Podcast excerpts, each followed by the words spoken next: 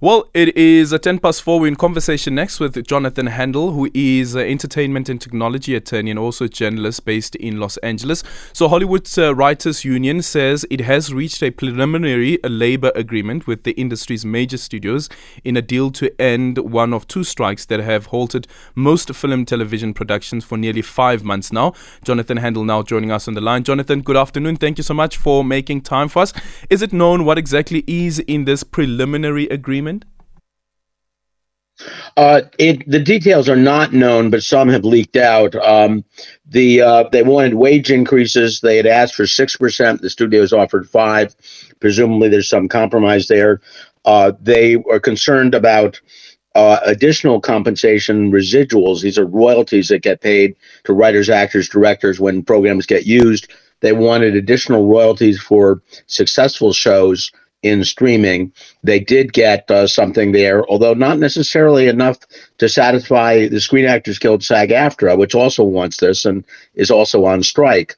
And then finally, on AI guardrails, guardrails against being displaced by artificial intelligence, they achieved some of that, but they apparently uh, they had to agree to disagree on the issue of whether sc- screenplays can be used as training material for artificial intelligence software.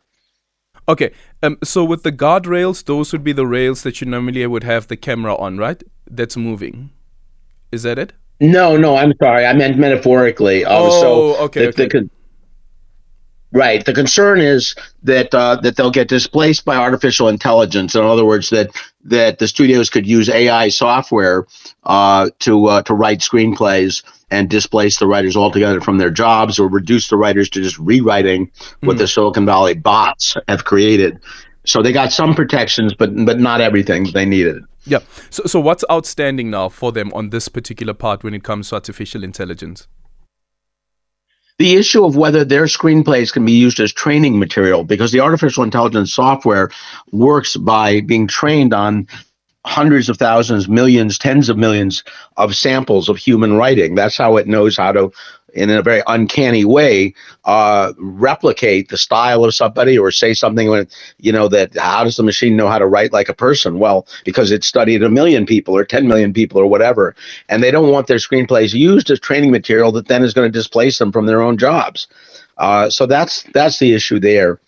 And uh, you know, in terms of where this is, where this stands, it's it's referred to as a tentative agreement, but it is the agreement. Um, the the board has to vote on it, and then the members have to vote on it. But it will be passed and ratified, and the writers may get back to work as early as this week if the uh, union decides to lift the strike while the voting process is going on. And why was this one, um, or why were the unions able to conclude with the studios these negotiations with the, with the writers, but the one with the actors seems to be a very huge sticking point?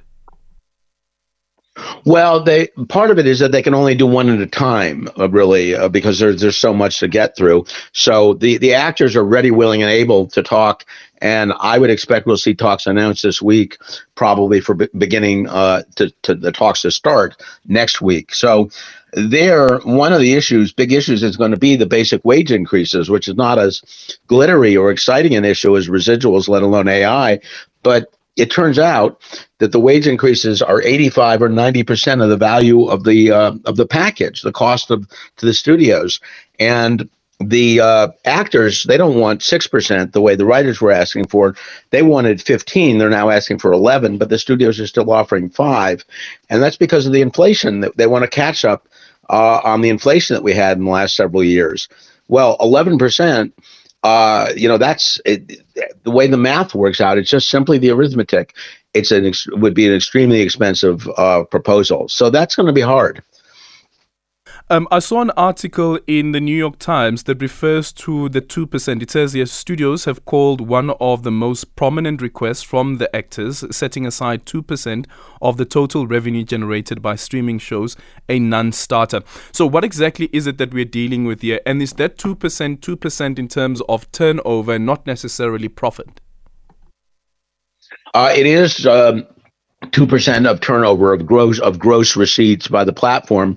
What we're dealing with there is not the basic wage increase, which is the eleven and the five and the six I was referring to, but the issue of these additional residuals or royalties for successful shows. So the Writers Guild. Uh, the way it works right now is you you get a you get a residual once a year for a show that's on streaming, but it has nothing to do with whether the show is successful or not. It just has to do with how many viewers, uh, how many subscribers, rather, there are on the platform. So Netflix pays more than a, a less successful platform, but a, a hit show doesn't pay any more than a flop. So now the Writers Guild got an overlay that adds to that that says for the top, uh, you know, shows, whether it's the top 10 or whatever they exactly they got, um, there will be an additional residual, an additional royalty. But the Screen Actors Guild, SAG AFTRA, wants that royalty be, to be calculated based on, as you said, 2% of the turnover, 2% of the gross receipts that the platform uh, has has received, and that's a much heftier, much larger formula, much larger amount than what the writers have gotten, which is basically a simple bonus. So there's there's going to be a, a tough decision for them to make over to make at SAG AFTRA other screen actors, which is are they going to continue to push for what they're pushing for on that residual royalty, or are they going to go in the direction that the Writers Guild did and accept something that's less than what they're looking for? Just a quick final one, Jonathan. Um, is it clear as yet when we look at forecasts, because we know productions tend to take long before we get to actually enjoy them as viewers on screen? Is it known what the forecast impact is going to be of this ongoing strike? Well, somewhat, yes, and you raise a very good point. Um, if we get a um, if we get a Screen Actors Guild deal done, which will take several weeks because they have a lot of secondary issues as well, and then they have their voting process, we're bumping up against the holidays, and it's very hard to schedule a movie or TV show to begin with in the ordinary course of business because you've got to coordinate the availability of the actor, the locations, the crew, the director, all of that. Now imagine hundreds or a thousand or whatever it is of productions all simultaneously trying to reboot and competing for the same. You know, I have the actor. No, I have the actor. Well, then I'm going to call your studio head. Well, I'm going to call your studio head, and you know, it gets into you know just a lot of chaos. And so we're not going to see production at normal levels here uh, and running smoothly until sometime in you know January, February, or whatever it might be. And so there is an, a continuing impact on the availability of movies, but it's a longer lead time. So you might see some movies delayed the way we already have. Um, they're trying to get broadcast television scripted shows up for um, uh, mid-season replacements in January or February. Uh, so it'll be a, a ripple effect, uh, but we will eventually start to see more uh, more programming. Thank you so much for your time. That is Jonathan Handel, their entertainment and technology attorney, also journalist, joining us from Los Angeles on this preliminary agreement um, that the writers' unions, um, Hollywood's writers' unions, have uh, reached with the major studios.